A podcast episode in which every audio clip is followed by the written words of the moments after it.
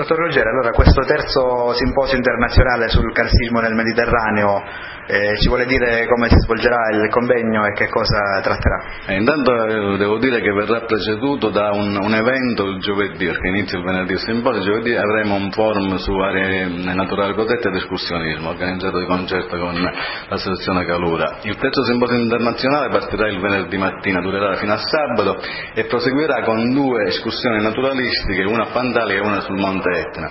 Nasce tutto questo pacchetto per celebrare il 35 anno della fondazione del CIS, quindi abbiamo raccolto parecchie dire, adesioni, intanto tutte le università siciliane, Messina, Palermo e Catania saranno presenti con diversi relatori, saranno presenti ospiti stranieri, quindi dalla Spagna, da Cipro, eh, dalla Libia e, e, altri.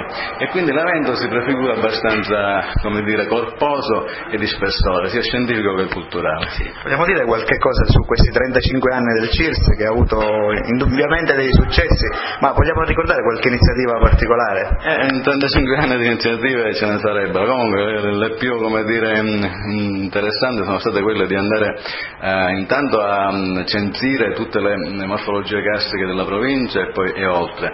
Abbiamo cercato di mm, eh, tutelare, di far tutelare e valorizzare dei siti naturalistici di eccezionale bellezza, quali la Conca del Salto e la Valle del Tellese, quindi per, affinché fossero istituite come riserve naturali, e, e, tante altre iniziative a livello internazionale, perché mh, voglio ricordare che dall'88 noi organizziamo spedizioni internazionali eh, con eh, dire, mh, eh, organizzazioni straniere, estere.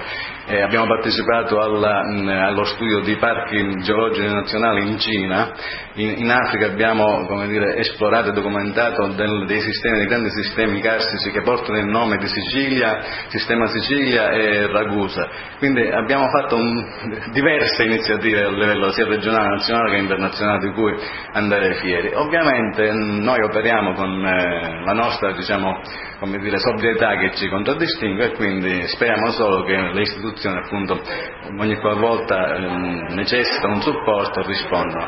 Grazie.